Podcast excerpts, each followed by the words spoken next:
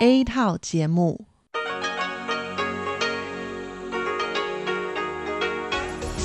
Đây là Đài Phát thanh Quốc tế Đài Loan RTI.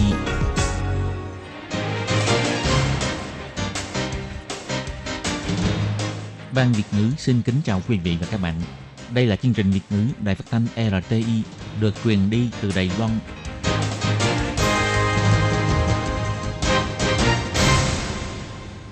Lê Phương xin chào quý vị và các bạn thân mến. Hôm nay là thứ hai, ngày 1 tháng 2 năm 2021, tức ngày 20 tháng 12 âm lịch năm canh tí.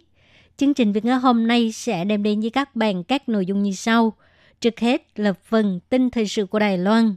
Kế tiếp là tiếng hoa cho mỗi ngày, tìm hiểu Đài Loan và bảng xếp hạng âm nhạc. Nhưng trước tiên, Lê Phương sẽ mời các bạn theo dõi phần tin thời sự của Đài Loan và trước hết là các mẫu tin tóm tắt.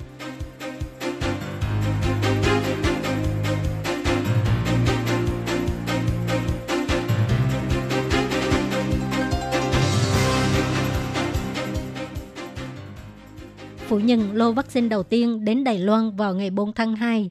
Trần Thầy Trung cho biết thông tin sai lệch có thể ảnh hưởng đến khả năng đàm phán.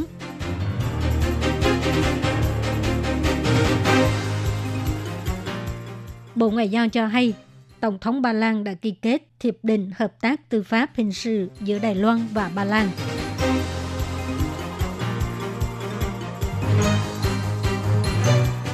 Cột mốc quan trọng trong lịch sử giáo dục Đại học Đài Loan, khai mạc trường Đại học Quốc gia Giao thông Dương Minh.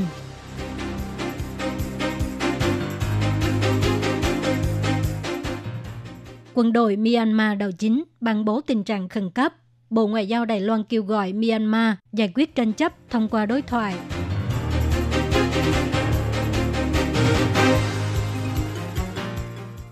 Ngày 1 tháng 2, Đài Loan ghi nhận một ca lây nhiễm từ nước ngoài, không có ca nhiễm trong nước.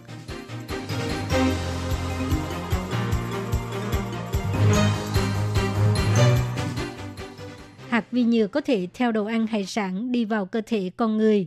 Mỗi năm trung bình mỗi người ăn một cái ống hút nhựa.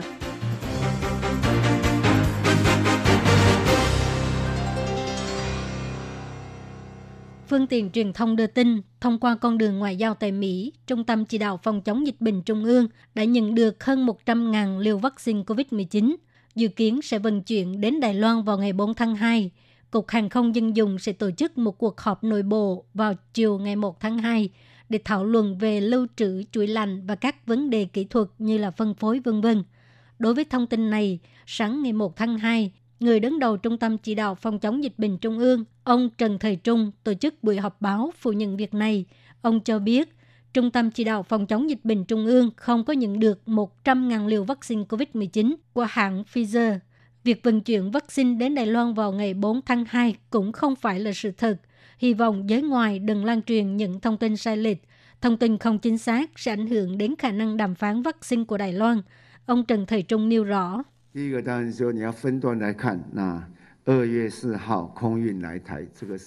Thứ nhất, chắc chắn sẽ không có việc vận chuyển bằng đường hàng không vào ngày 4 tháng 2. Điều thứ hai, nếu ngày 4 tháng 2 sẽ vận chuyển đến Đài Loan, thì giờ này cũng nên lấy được hàng rồi, nếu không làm sao vận chuyển đến Đài Loan chứ. Hôm nay đã là ngày 1 tháng 2 rồi, phải bắt đầu đóng gói hàng hóa rồi, cho nên không có, không có việc đã giành lấy được 100.000 liều vaccine ngừa COVID-19.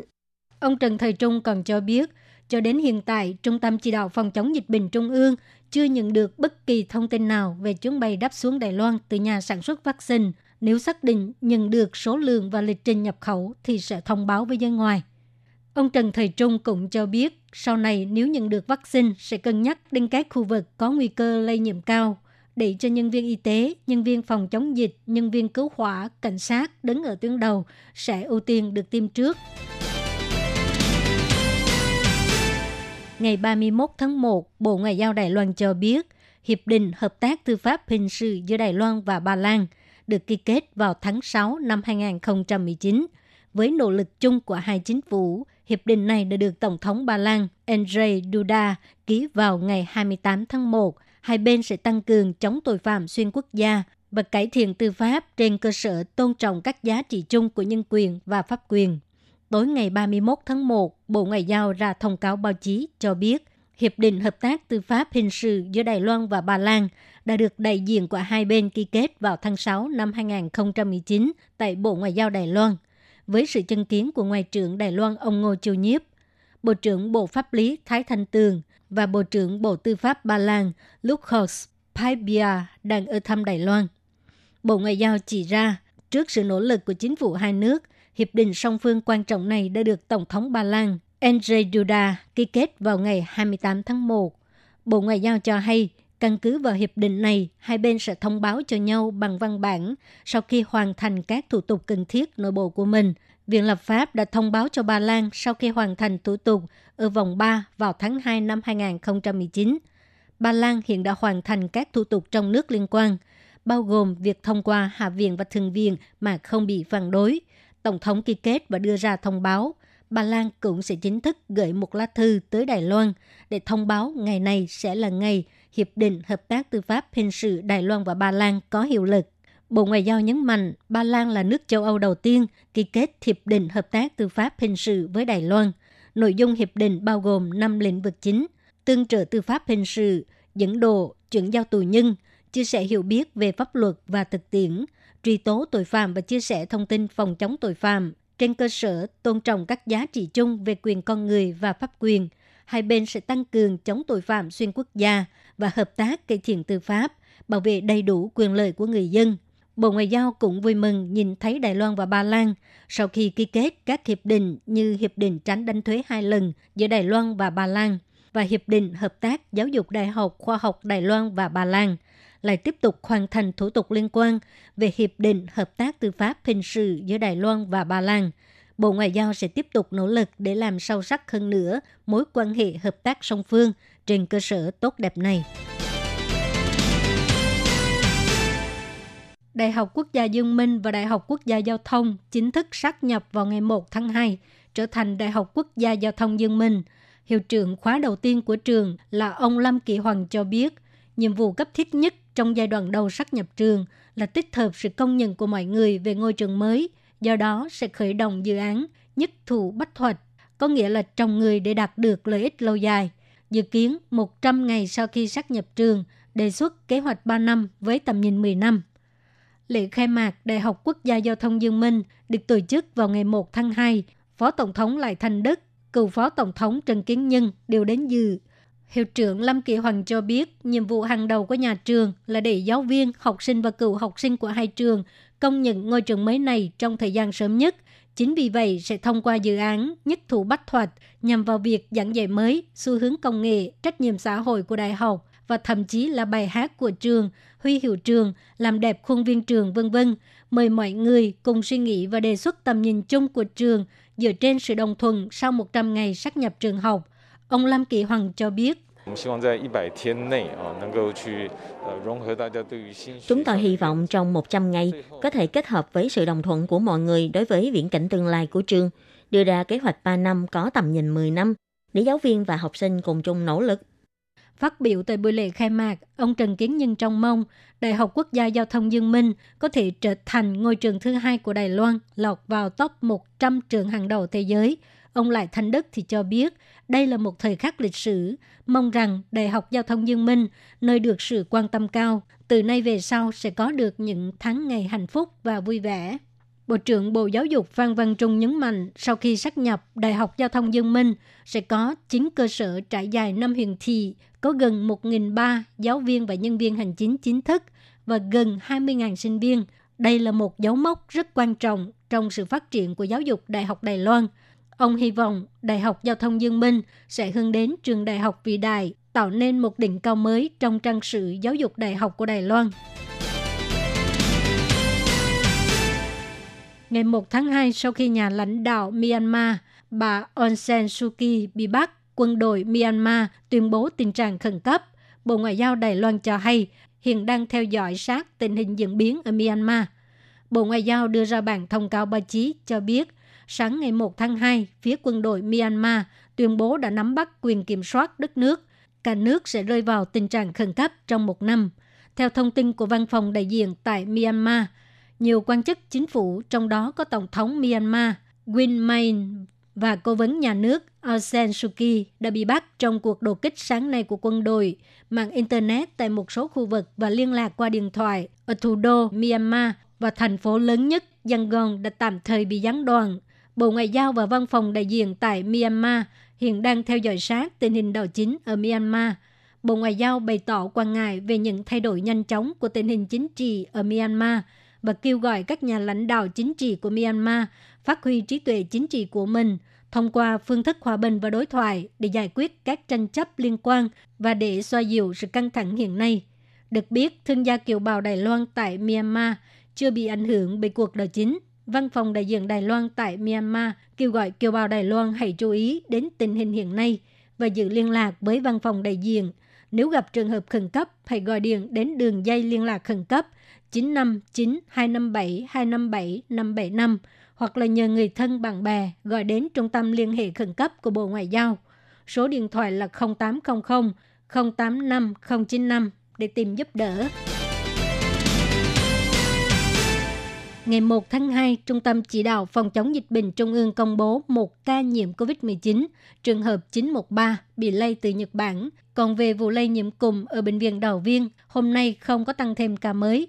Trung tâm Chỉ đạo Phòng chống dịch bệnh Trung ương cho hay, ca 913 là nam giới, người Đài Loan trên 30 tuổi.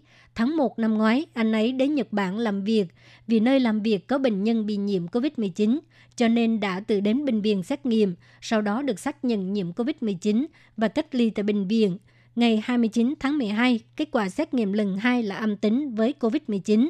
Ngày 1 tháng 1 hoàn thành thời gian cách ly, xuất viện trong khoảng thời gian từ ngày 2 cho tới ngày 6 tháng 1. Tổng cộng xét nghiệm 5 lần đều có kết quả âm tính. Trung tâm Chỉ đạo Phòng chống dịch bệnh Trung ương cho hay, trường hợp 913 về Đài Loan vào ngày 9 tháng 1, lúc nhập cảnh đã chủ động thông báo từng bị nhiễm COVID-19 tại Nhật Bản, sau đó cách ly tập trung và xét nghiệm hai lần, kết quả đều âm tính. Ngày 11 tháng 1 đến khách sạn phòng dịch tiếp tục cách ly. Ngày 24 tháng 1 mãn hạn thời gian cách ly và đến khách sạn khác để từ theo dõi sức khỏe. Ngày 29 tháng 1 xuất hiện triệu chứng như ho, chảy mùi nước và tiêu chảy. Đơn vị y tế sắp xếp đi xét nghiệm và hôm nay xác nhận nhiễm COVID-19. Tết đến chắc chắn mọi người sẽ ăn rất nhiều thịt cá và hải sản thường là món ăn không thể thiếu trong bữa cơm đông người. Món hàu chân trứng ở các quán ăn đường phố cũng là món ăn khoái khẩu của rất nhiều người. Nhưng có thể bạn chưa biết, khi bạn ăn các loại hải sản này, hạt vi nhựa cũng sẽ theo các thức ăn này đi vào cơ thể. Tổ chức Hòa bình Xanh lần đầu tiên nhằm vào thói quen ăn uống và hải sản Đài Loan, đánh giá mức tiêu thụ vi nhựa có thể có trong cơ thể của mỗi người – Kết quả phát hiện, những người ở độ tuổi từ 19 tới 65 tuổi trung bình mỗi năm ăn 60 kg hải sản, bao gồm các loại động vật có vỏ, động vật chân đầu và các loại cá như là hầu, mực ống, vân vân. Mỗi năm có thể ăn vào cơ thể 16.300 hạt vi nhựa. Giám đốc dự án của Tổ chức Hòa bình Xanh Đường An cho hay. Điều phát hiện chủ yếu trong cuộc thăm dò lần này là lượng hạt vi nhựa mà người Đài Loan tiêu thụ thông qua hải sản địa phương hàng năm có thể lên tới 16.300 hạt. Một con số rất là cao. Nếu quy đổi thành trọng lượng thì um, có lẽ nó sẽ là trọng lượng của một cái ống hút nhựa. Đại dương của Đài Loan đã bị ô nhiễm bởi vi nhựa và hạt vi nhựa này chứa nhiều chất độc hại có tác hại nguy hiểm đến sức khỏe con người. Bà Đường An cho hay. Vi nhựa có đặc tính gắn liền với chất độc trong môi trường, chẳng hạn như là chất hóa dẻo hoặc là bisphenol A. Các nghiên cứu đã xác nhận rằng các chất độc như vậy sẽ can thiệp vào nội tiết và hệ thống miễn dịch. Bà Đường An nhấn mạnh, cách cơ bản nhất để giảm hàm lượng vi nhựa là loại bỏ vi nhựa trong môi trường. Tổ chức Hòa bình Xanh kêu gọi chính phủ đẩy nhanh chính sách giảm số lượng tại nguồn, năm nay, tất cả các loại nhà hàng mang đi và giao hàng tận nơi sẽ được đưa vào đối tượng kiểm soát và các hạn chế về nhựa sẽ được tăng lên để thúc đẩy tái sử dụng. Chỉ có cách giảm lượng nhựa dùng một lần thì vấn đề ô nhiễm vi nhựa trong chế độ ăn uống mới thực sự được giải quyết.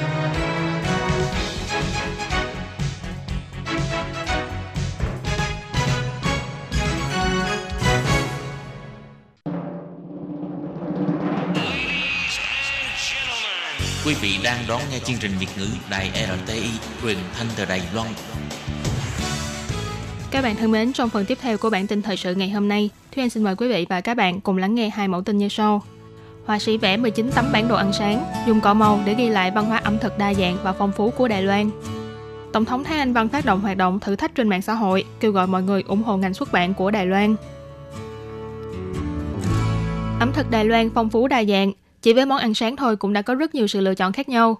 Một họa sĩ trẻ người Đài Loan với nghệ danh là Chanh Dây, Bài Sáng Của, đã vẽ 19 tấm bản đồ với chủ đề những món ăn sáng đặc sắc của các địa phương, cho người xem dễ dàng thấy được những nét đặc sắc ẩm thực và văn hóa địa phương đa dạng của Đài Loan. Chanh Dây là người Đài Bắc, cô tốt nghiệp từ lớp thiết kế của trường trung học nghề Phục Hưng, một ngôi trường nổi tiếng về đào tạo học sinh ngành thiết kế và mỹ thuật tại Đài Loan. Trả lời phỏng vấn của hãng thông tấn xã Trung ương CNA, Chanh Dây chia sẻ, bản thân trước đây từng làm việc trong nhà xuất bản và công ty đồ họa. Công việc của cô đều có liên quan đến thiết kế. Vào năm 2009, do chồng cô phải thuyên chuyển công tác đi Nhật Bản, cô đã theo chồng đi sống ở nơi đất khách quê người và cũng là lần đầu tiên cô biết cảm giác nhớ quê là gì. Trong quyển Bản đồ ăn sáng Đài Loan do Chanh Dây sáng tác, họa sĩ đã vẽ nên bản đồ ẩm thực của 19 thành phố, trong đó thể hiện những món ăn sáng truyền thống đặc sắc của các huyện thị. Chanh Dây bày tỏ, cô vốn là người có tâm hồn ăn uống. Sau khi đi Tokyo, cô vẫn giữ thói quen ghi lại các món ăn của địa phương. Cô nói, tôi nghĩ thức ăn chính là cách nhanh nhất, tiện lợi nhất và cũng là nhẹ nhàng nhất để tìm hiểu về con người, xã hội và quốc gia. Thế nên tôi quen với việc vẽ lại thức ăn. Khi vừa nhận được đề án này của nhà xuất bản Liên King, Chanh Nhi đã chia sẻ bản thân cảm thấy khá là mệt bởi vì cô đang ở Nhật Bản. Việc thu thập thông tin về các món ăn sáng của Đài Loan thực sự không dễ dàng gì. Cộng thêm cô là người Đài Bắc nên cũng không tìm hiểu nhiều về các món ăn ở miền Trung Nam Bộ. Vì thế cô đã soạn ra danh sách địa điểm và nhờ bạn bè ở Đài Loan đi khảo sát thực địa khắp các thành thị. Ba nơi đầu tiên mà cô chọn chính là Vân Lâm, Chương Hóa và Nam Đầu. Bởi vì đây là những nơi mà cô chưa từng đi qua. Chanh Nhi nói, để có thể hoàn thành quyển sách bản đồ này, cô đã phải bay về Đài Loan 3 lần, đi 13 thành phố. Trong điều kiện cho phép, cô gần như đi hết những nơi có thể, ăn hết những món mà mình có thể ăn được. Ẩm thực Đài Loan đa dạng và thay đổi theo vùng miền. Người từ nơi khác đến rất dễ bị sốc văn hóa khi thưởng thức ẩm thực địa phương. Chanh Nhi kể lại, lần đầu tiên cô bị sốc văn hóa ẩm thực tại Đài Loan chính là ở Đài Nam. Tôi thấy rất ngạc nhiên khi thấy người Đài Nam ăn canh thịt bò làm bữa sáng. Tôi vẫn luôn nghĩ thịt bò là món chỉ ăn khi cần phải chúc mừng một việc gì đó, không ngờ ở Đài Nam thì nó chỉ là một món ăn sáng bình thường. Chanh Nhi cũng hồi tưởng lại chuyến đi Đài Nam của mình. Cô cứ nghĩ bánh ú chỉ xuất hiện ở dịp Tết đoan ngọ. Thế nhưng ở Đài Nam, mỗi ngày đều thấy có người ăn bánh ú với một chén canh miso làm bữa sáng. Đây là một trải nghiệm đầy bất ngờ dành cho cô họa sĩ trẻ này. Chanh Nhi nói, quyển sách tranh về bản đồ ăn sáng Đài Loan này đã tốn khoảng 3 năm để hoàn thành. Từ khâu thu thập tài liệu, chắc lọc cho đến sáng tác tranh, mỗi một công đoạn đều phải bỏ ra khá nhiều công sức. Chanh Nhi chia sẻ, tôi cảm thấy quyển sách này thực ra rất khó để hoàn thành, bởi vì gần như là gói gọn cả một Đài Loan vào trong nội dung. Nhưng cũng từ đó mà phát hiện ra rằng, mỗi một huyện thị, địa phương đều có văn hóa và sở thích ẩm thực của riêng mình. Văn hóa ẩm thực của Đài Loan rất phong phú, đa dạng. Do ảnh hưởng của dịch bệnh, triển lãm sách quốc tế Đài Bắc năm nay phải chuyển sang hình thức trực tuyến, gây ảnh hưởng không nhỏ đến ngành xuất bản của Đài Loan. Ngày 27 tháng 1, Tổng thống Thái Anh Văn đã phát động một hoạt động thử thách challenge trên mạng xã hội Facebook mang tên là đăng một quyển sách mà bạn mua gần đây nhất. Tổng thống bày tỏ, đã hai năm liên tiếp không thể tổ chức triển lãm sách thực tế, nên cảm thấy hơi đáng tiếc.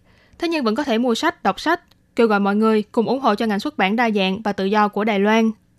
Tối ngày 27 tháng 1, Tổng thống đã đăng tải bài viết trên tài khoản Facebook rằng bà muốn phát động một hoạt động thử thách để chia sẻ về quyển sách mà bạn mua gần đây nhất.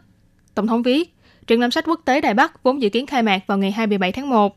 Cảm ơn đơn vị tổ chức đã thông cảm và đáp ứng nhu cầu phòng dịch, đổi sang hình thức triển lãm trực tuyến. Mặc dù đã không thể tổ chức triển lãm trong 2 năm liên tiếp, nhưng vẫn phải mua sách và đọc sách để ủng hộ cho ngành xuất bản của Đài Loan.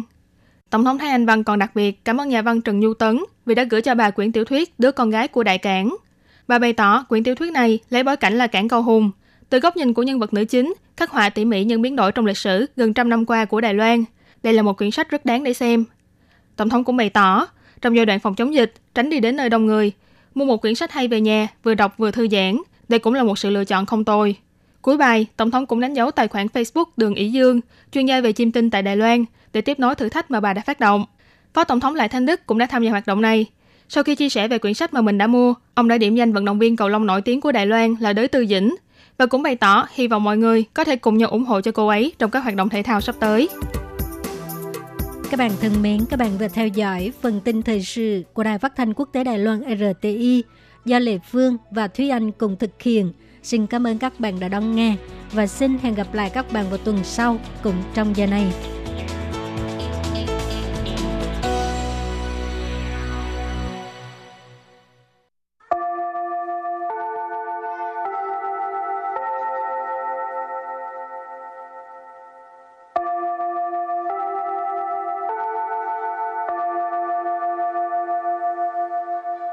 Xin mời quý vị và các bạn đến với chuyên mục Tiếng Hoa cho mỗi ngày do Lệ Phương và Thúy Anh cùng thực hiện.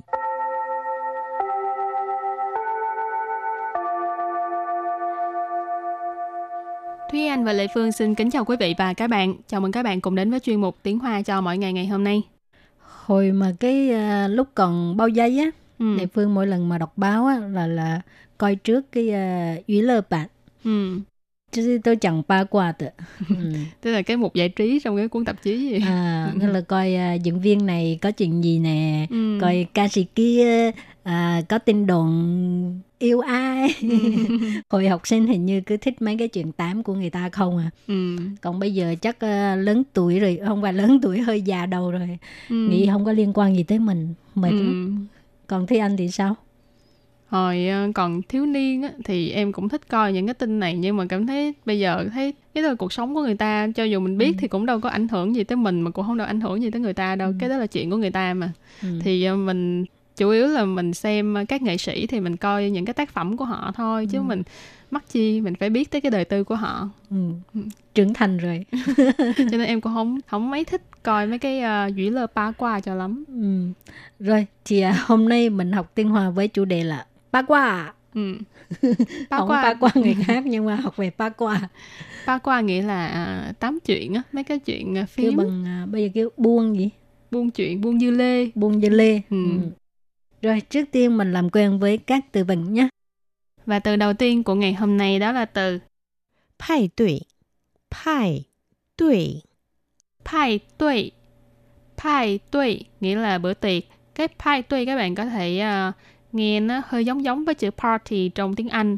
Thì thật ra nó cũng là một cái từ ờ, like, một cái từ du nhập từ nước ngoài, đó là từ party. Thì uh, tiếng Hoa nó dịch ra gọi là pai tuổi, tức là bữa tiệc. Rồi từ kế tiếp, hảo cảm, hảo cảm, hảo cảm, hảo cảm, hảo cảm là có cảm tình, tức là mình thích một người nào đó ha. Thì cái từ thích này gọi là hảo cảm, hảo là tốt, cảm là cảm chế cái cảm ừ. giác à, có một cái cảm giác tốt tức là hảo cảm rồi từ kế tiếp. Sư hu sư hu sư hu sư hu nghĩa là dường như có vẻ như. Từ tiếp theo đó là hồi nãy mình đã nói rồi ha. Ba quả. Ba quả. Ba quả. Ba quả. Bắt quái hả? cái này là tám chuyện ha. Buông dưa lê tức là chuẩn phím ha. Rồi cuối cùng đó là từ sư sư. Sư sư. Sư sư. Sư sư. Nghĩa là chuyện riêng tư. Sư nghĩa là riêng tư ha. Sư là việc chuyện cho nên sư sư là chuyện riêng tư việc riêng tư. Rồi sau khi làm quen với các từ vựng thì chúng ta bước sang phần đối thoại ha.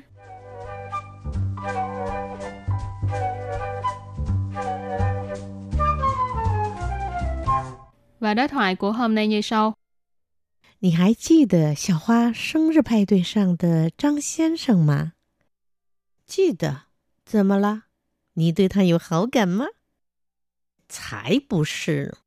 不过他和小花似乎看对眼儿了呢。别八卦了，就算是也是人家的私事啊。sau đây xin giải thích đoạn đối thoại câu đầu tiên của đối thoại đó là 你还记得小花生日派对上的张先生吗？你还记得小花生日派对上的张先生吗？你还记得小花生日派对上的张先生吗 câu này có nghĩa là bạn còn nhớ cái ông Trương mà gặp ở trên cái ờ, tiệc sinh nhật của Tiểu Hoa không? Chi tợ là nhớ ha. Nì hải chi tợ là bạn còn nhớ. Xiao Hoa là nhân vật Tiểu Hoa. Sinh rư派对. 派对là cái bữa tiệc. Sinh rư là sinh nhật cho nên sinh rư 派对 nghĩa là bữa tiệc sinh nhật. Xiao Hoa sinh rư 派对上 tức là trong bữa tiệc sinh nhật của Tiểu Hoa. Trang Xiên Sơn nghĩa là ý là cái người đàn ông này họ Trương. Cuối cùng ma là từ để hỏi đặt ở cuối câu ha. Cho nên, 你还记得小花生日派对上的张先生吗? Bạn còn nhớ ông Trương gặp ở bữa tiệc sinh nhật của Tiểu Hoa không? Rồi câu thứ hai. 记得，怎么了？你对他有好感吗？ 记得，怎么了？你对他有好感啊？记得，怎么了？你对他有好感啊? Câu này có nghĩa là nhớ. Sao vậy? Bạn thích ông ấy à? Chi tự là nhớ ha.怎么了? Có nghĩa là sao vậy? Ha. Cái uh, từ này rất là là thường sử dụng ha. Các bạn mỗi lần muốn uh, người ta nói cái gì đó mình muốn biết tại sao lại hỏi như vậy, tại sao Ừ. bạn lại như vậy thì có thể 怎么了? Ha. Nì đối tha có hảo cảm à? Hảo cảm hồi nãy giải thích rồi ha, tức là có cảm tình, tức là thích đó. Cho nên đối tha là đối với ông ấy ha. Nì đối tha có hảo cảm à? Bạn thích ông ấy hả? Rồi câu kế tiếp. 才不是，不过他和小花似乎看对眼儿了呢。才 不是，不过他和小花似乎看对眼儿呢。才不是，不过他和小花似乎看对眼了呢. Câu này có nghĩa là làm gì có, nhưng mà hình như ông ta với tiểu hoa thì hình như là à, thích nhau đó. 才不是 ý là không phải. Ở đây chữ chải thì nó mang ý nghĩa là nhấn mạnh ha. Chải bú sư ý là không phải, làm gì có. Bú cua, thế nhưng, tha ở đây ý chỉ là Trăng Xuyên Sơn, tức là ông Trương ha. Tha hơi xảo hoa, ông ấy và tiểu hoa. Sư hu, có vẻ như, dường như. Khanh tuy diện, khanh tuy diện nghĩa là hai người mà nhìn vào mắt nhau mà nhìn thấy hợp với nhau ấy. Ý chỉ là hai người này có vẻ là thích nhau rồi đó. Khanh tuy diện là ý là đã thích nhau rồi đó, có ý với nhau rồi đó. Bú qua tha和小花似乎看对眼了呢. Nhưng mà hình như ông ấy và tiểu hoa thì có vẻ như là đã thích nhau rồi đó. Rồi và câu cuối cùng. 别八卦了，就算是也是人家的私事啊。别八卦了，就算是也是人家的私事。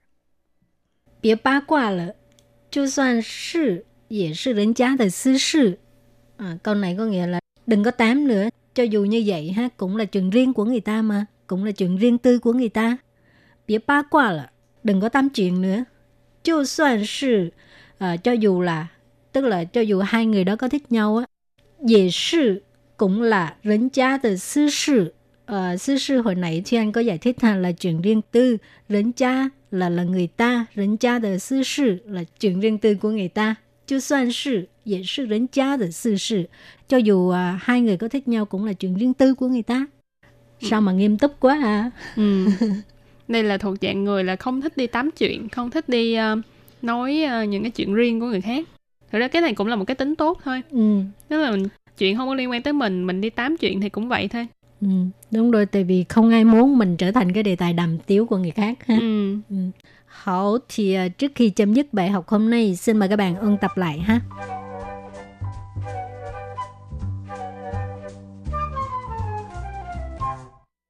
派对，派对， 派tuệ nghĩa là bữa tiệc. 好感，好感， Hảo cảm, có cảm tình, tức là mình thích một người nào đó ha. Sì hu. Sì hu. Sì hu nghĩa là dường như, có vẻ như. Ba quả. Ba quả. Ba quả. Cái này là tám chuyện ha. Buông dưa lê. Sư sư. Sư sư. Sư sư nghĩa là chuyện riêng tư. Rồi, và bài học hôm nay đến đây xin tạm chấm dứt. Cảm ơn các bạn đã đón nghe nha. Bye bye. Bye bye.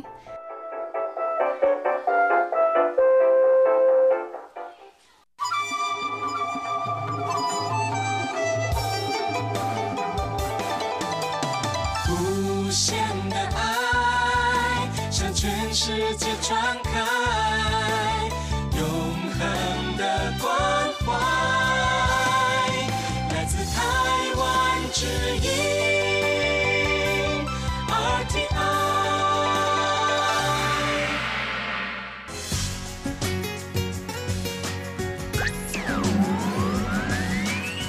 Quý vị đang đón nghe chương trình Việt ngữ Đài RTI truyền thanh từ Đài Loan.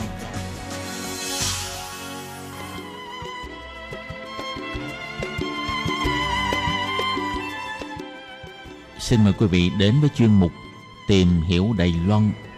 Chuyên mục này giới thiệu về con người và đất nước Đài Loan. Hoan nghênh đón nghe.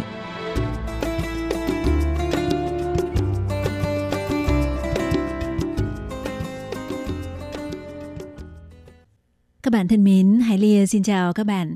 Hoan nghênh các bạn đến với chuyên mục tìm hiểu Đài Loan vào thứ hai đầu tuần.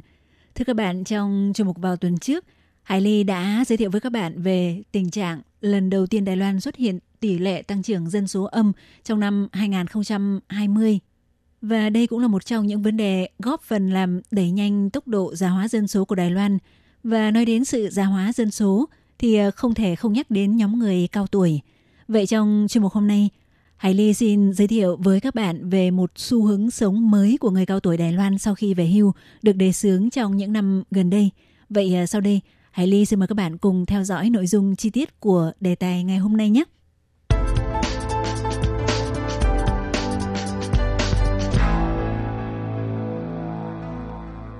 Các bạn thân mến, thì ờ, rất nhiều người Đài Loan đứng trước ngưỡng cửa tuổi về hưu đều sẽ rất chăn trở suy nghĩ về việc nên sống một cuộc sống ra sao sau khi ờ, về hưu.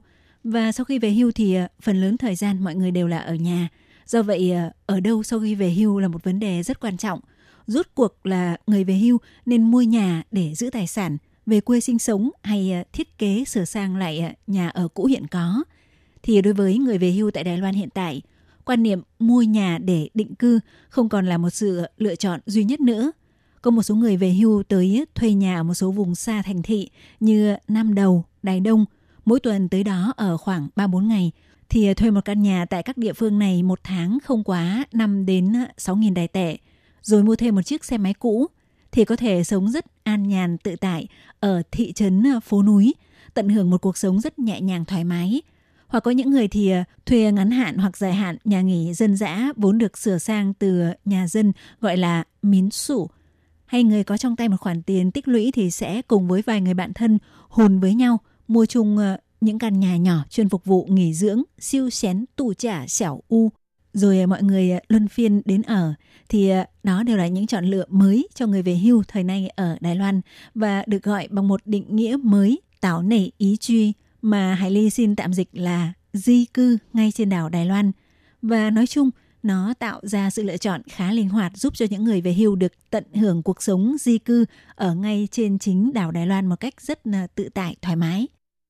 Và theo phân tích của các chuyên gia, những người thuộc nhóm đối tượng ờ, di cư ngay trên đảo Đài Loan có một số đặc điểm chung đó là họ là những người ờ, sinh vào khoảng từ năm 1945 đến ờ, năm 1965 Hiện họ đang ở trong ờ, tầm tuổi từ 50 đến ờ, 70 tuổi, cũng là nhóm được gọi là làn sóng trẻ sơ sinh thời ờ, sau chiến tranh thế giới lần thứ hai, in ớ cháu sư tại.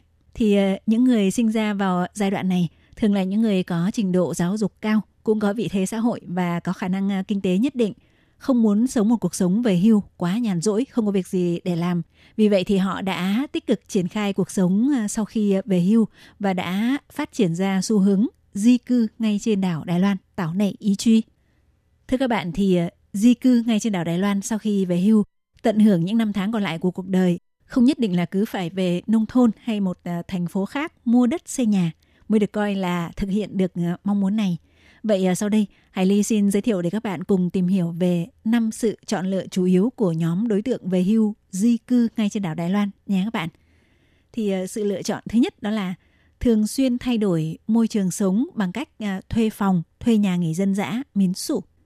Thưa các bạn thì à, lớp người Đài Loan trước đây cũng có quan niệm sống khá giống với người Việt Nam chúng ta là khi nào về hưu thì à, mua nhà ở quê để dưỡng già. Như vậy vừa tạo tài sản có giá trị mà cũng rất tiện đón tiếp bạn bè người thân lâu lâu tới chơi nhân tiện nghỉ dưỡng. Nhưng nhược điểm của chọn lựa này là sẽ bị bó buộc bởi căn nhà vì mỗi lần về nghỉ lại phải mất công dọn dẹp Do vậy có người cho rằng thà tiết kiệm món tiền mua nhà này thay vào đó bằng việc là nếu muốn đi nghỉ dưỡng thì đặt nhà nghỉ dân dã hoặc à, thuê nhà. Do vậy thì à, trong một số năm gần đây, suy nghĩ của lớp người Đài Loan về hưu đã thoáng hơn trong cách nghĩ là nhất định phải mua nhà để giữ tài sản. Cho nên có những người đã chọn lựa di cư ngay trên đảo Đài Loan. Như vậy vào mỗi lần có thể tới à, nghỉ ở những nơi khác nhau, ở tại những căn nhà có phong cách khác nhau, rất vui vẻ tự tại mà lại tiết kiệm được ờ, thời gian và sức lực. Chọn lựa thứ hai đó là kinh doanh nhà nghề dân dã, làm nông dân, mở rộng mối quan hệ bạn bè. Thì ờ, đối với những người Đài Loan muốn có bất động sản và đã chuẩn bị đủ số tiền dưỡng già, không bị ờ, áp lực về kinh tế, thì hiện tại có một xu hướng cuộc sống sau khi về hưu, đó là có thể mua nhà mới để kinh doanh loại hình nhà nghề dân dã, miến sụ hoặc chuyển sang làm nông dân tham gia vào các câu lạc bộ mà trong đó mục đích kiếm tiền chỉ là phụ, mục đích chủ yếu là để tiếp xúc làm quen với bạn bè mới. Như vậy mặc dù có sự di cư thay đổi chỗ ở nhưng không phải là về ở ẩn. Và phương thức này cũng khá phù hợp với những người có tính cách hướng ngoại. Chọn lựa thứ ba là kết hợp với bạn bè thân mua căn hộ, nghỉ dưỡng khép kín và luân phiên đến ở để giảm áp lực về kinh tế thì đối với người mới ở giai đoạn gần về hưu không thực sự ờ, thoải mái lắm về kinh tế hoặc còn chưa yên tâm bởi con cái vẫn chưa thành gia thất, chưa thực sự độc lập thì có thể cùng với dăm ba người bạn thân sử dụng ờ, khoản tiền nhàn rỗi trước mắt chưa dùng đến cùng tới một địa điểm cách chỗ ở hiện tại không quá xa để mua một căn hộ nghỉ dưỡng khép kín, tu trả, thảo pháng. Thì ờ, lấy người Đài Bắc làm ví dụ, tại vùng núi của rất nhiều các địa phương như ờ, Nghi Lan, Đào Viên, Tân Trúc hay ờ, Miêu Lật chẳng hạn đều có những ờ, ngôi làng rất thích hợp để nghỉ dưỡng và dưỡng sinh, có thể thay phiên nhau mỗi tuần ở 2 đến 3 ngày để chuẩn bị cuộc sống, chuẩn bị về hưu, giảm dần áp lực thì đây cũng là một sự lựa chọn khá tốt. Chọn lựa thứ tư là đến ở tại các khu vực gần trường đại học, ôn lại cuộc sống thời trên ghế nhà trường.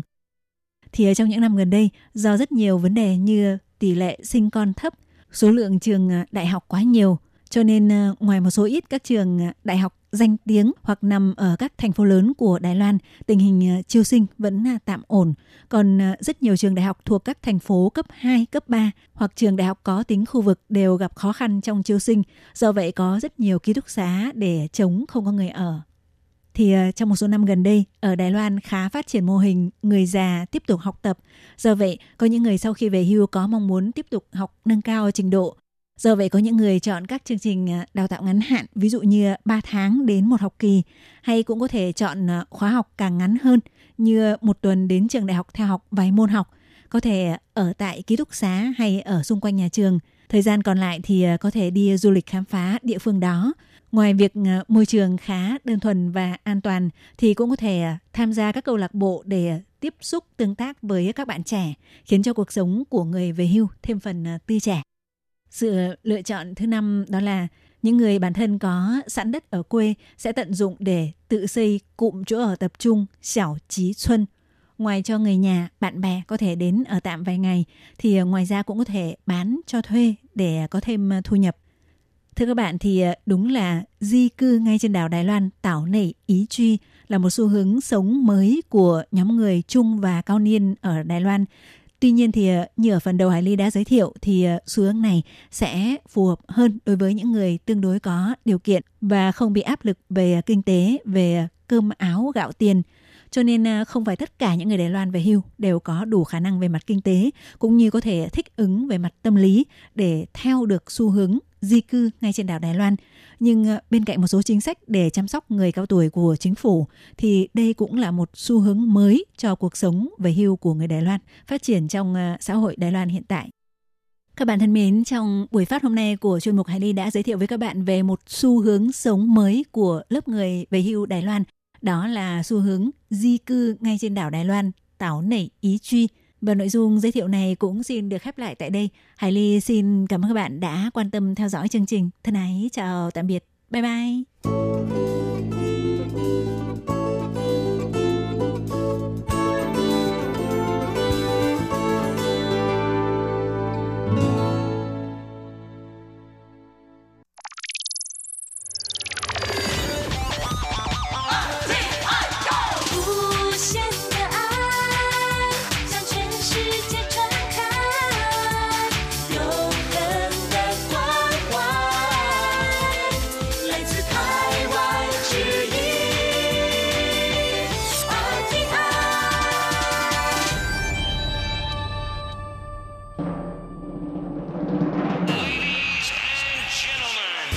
Đang đón nghe chương trình Việt ngữ Đài RTI truyền thanh từ Đài Loan.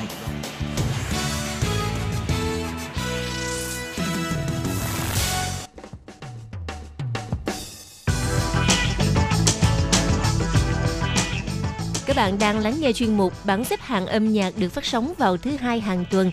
Đây là một chuyên mục hứa hẹn sẽ mang đến cho các bạn những ca khúc và những album thịnh hành nhất nổi tiếng nhất trong làng nhạc hoa ngữ. Nào bây giờ thì hãy gác bỏ lại tất cả những muộn phiền và cùng lắng nghe bảng xếp hạng âm nhạc cùng với Tường Vi.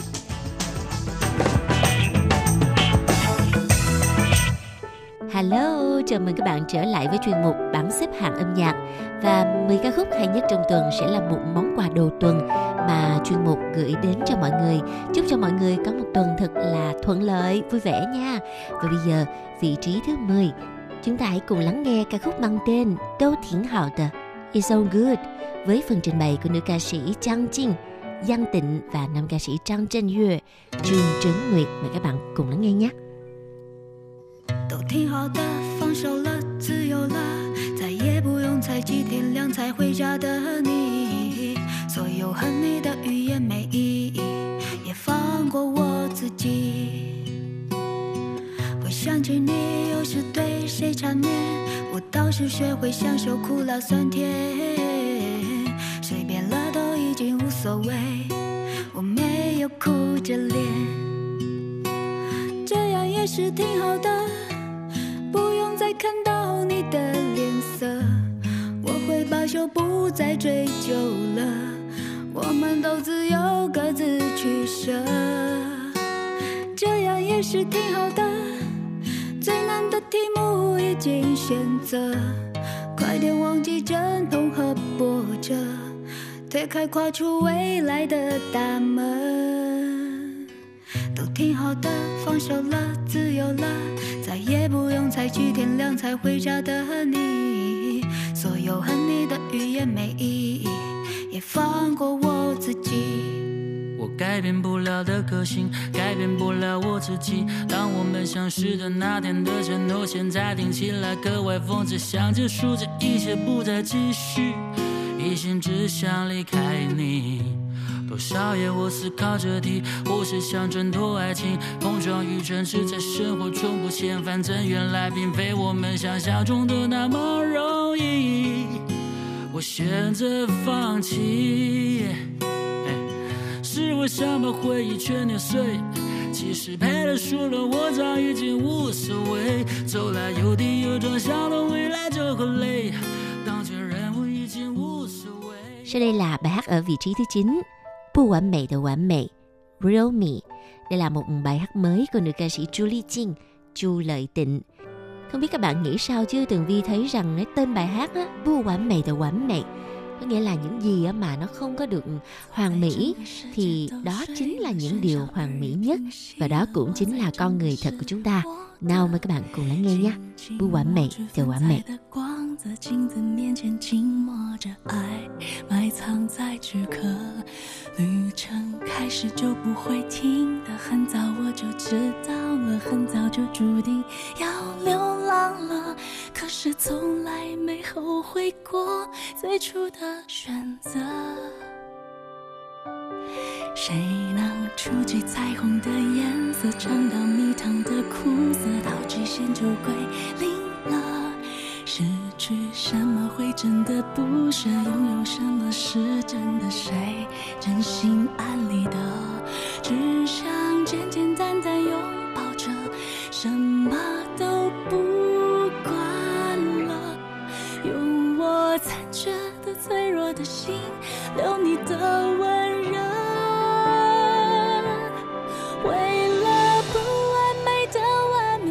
绝对的绝对，哪怕爱如刀割。为了你眼中的独特，拼命超越自己的负荷。这灵魂不完美的完美，不在乎多疲惫，翻越过颠簸曲折，再傻也是我甘心情愿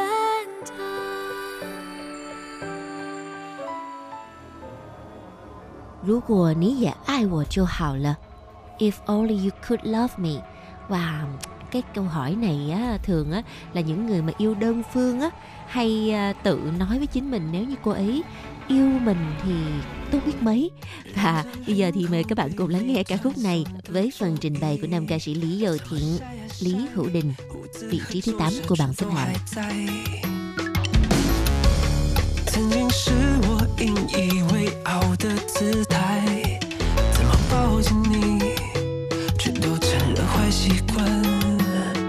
为你，我放弃了自己，我放弃的彻底，脱掉了自己，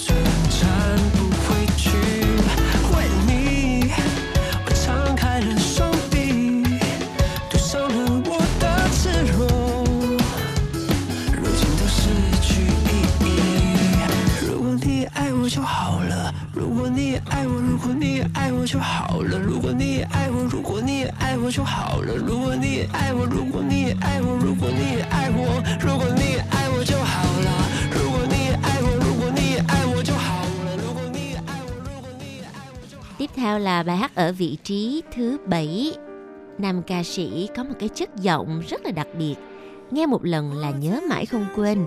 Ủ Chiên Phong, Ngô Thành Phong với ca khúc mang tên Chỉ Phong là Gió.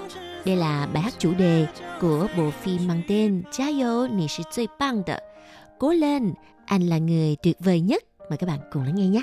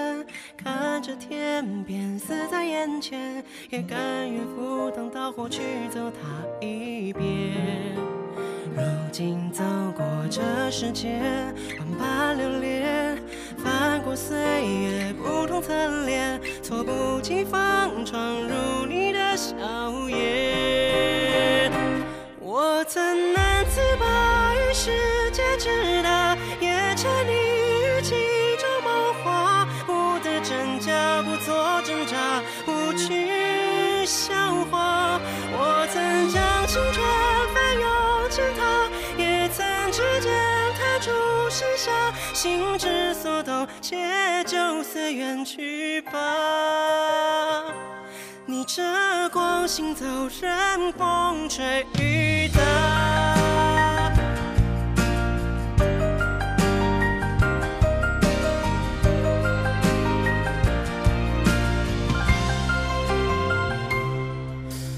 短短的路，走走停停，也有了几分的距离，不知抚摸的是故事。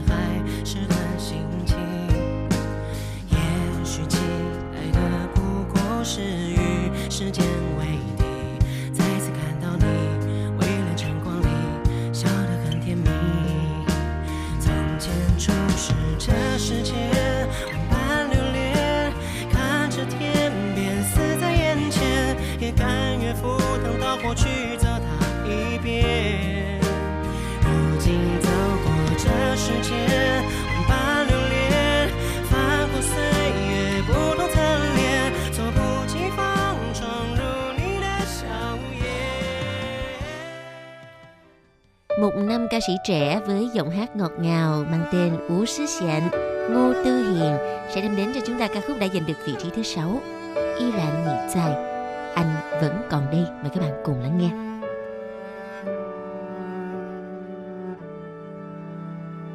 扪心自问，我是否变了？这段时间，经过许多人，而你依然 在这。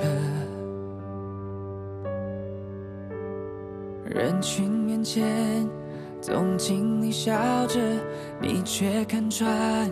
我每次笑称给我温暖，不吝啬，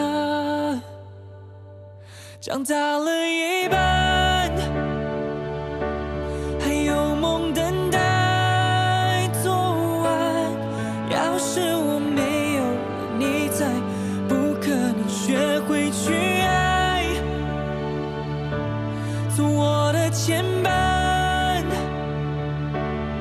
赖着我不要离开，要是我没有了你在，怎么可能有力量再飞翔？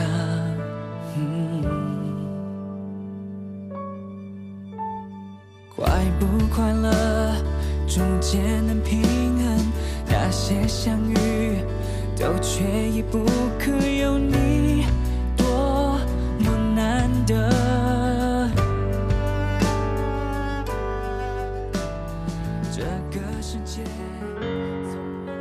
Vị trí thứ năm cũng là một nữ ca sĩ rất là trẻ và đây là lần thứ hai cô có mặt trong bảng xếp hạng âm nhạc. Lùi trẻ Phi, Lữ Tiệp Phi với ca khúc mang tên Phán Khờ, Khách trọ. Mời các bạn cùng lắng nghe.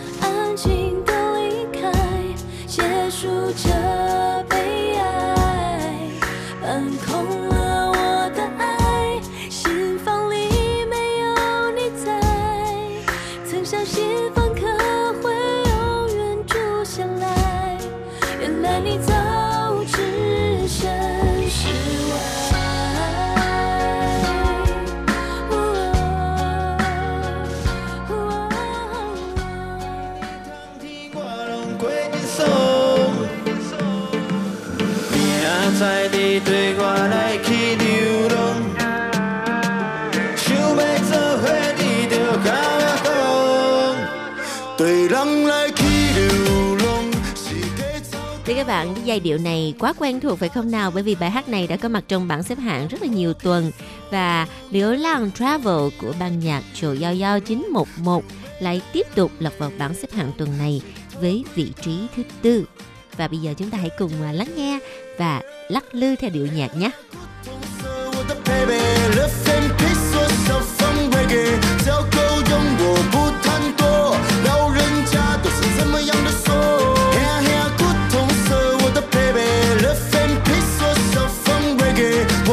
心情很深刻，这样的体会很深刻。今仔日我带你来去流浪，几年冬天我拢过紧爽。明在你对我来去流浪，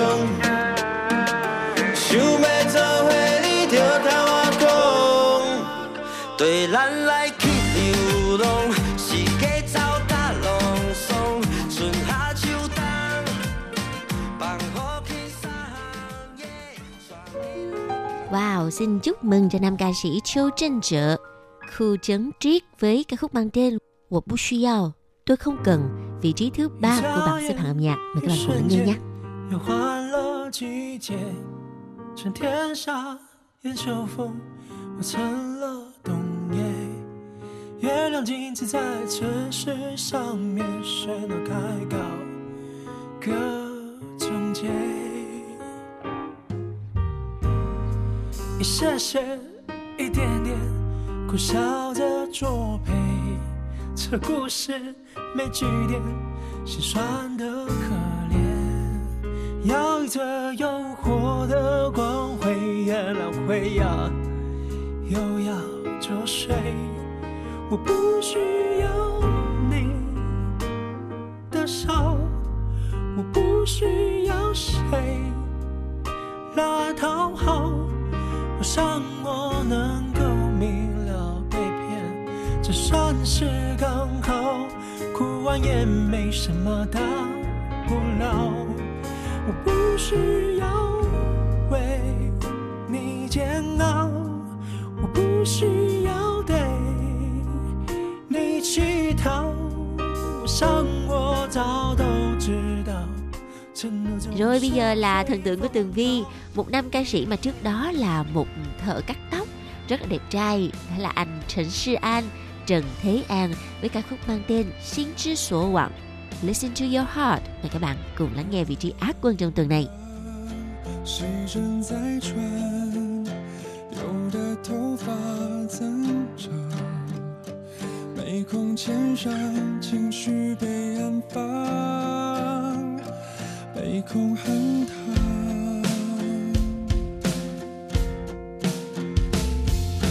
走出生活胶囊，才发现天色已晚。梦想依旧痛快，感受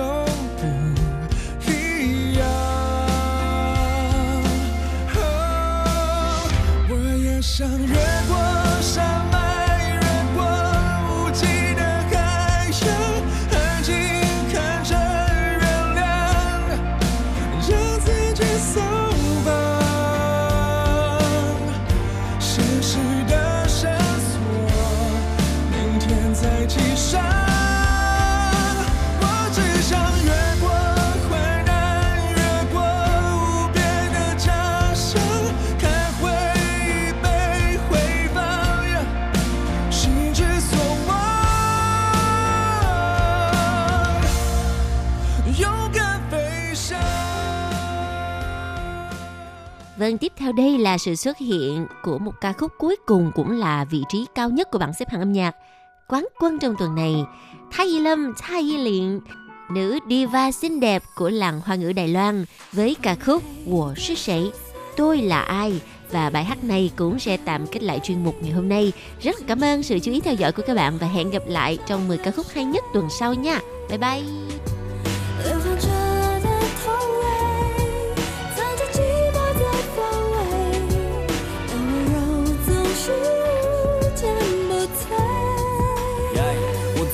早就习惯独自站在山顶眺望，不需要声势浩大，路在白天走，靠太阳，夜里靠我，目光照亮，除了麻木的孤独感会让我输得惨。我还没碰到什么其他让我觉得真的难。就算逆着风，目光坚定，气势汹，我告诉自己，凭着感觉一直冲，就是在创造历史中翻高山走峭壁。我独自惊天动地，没有目的，没顾忌，才会让我更加用力。没遇见你我是谁？没有你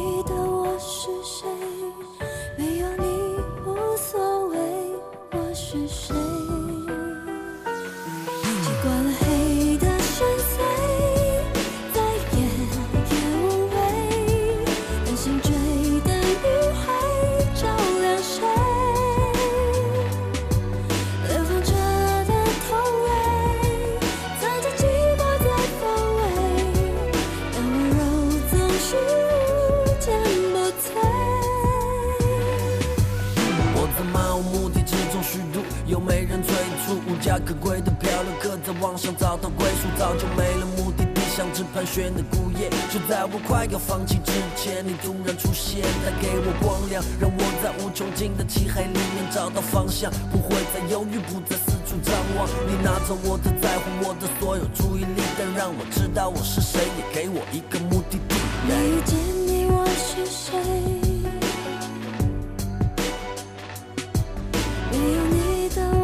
是谁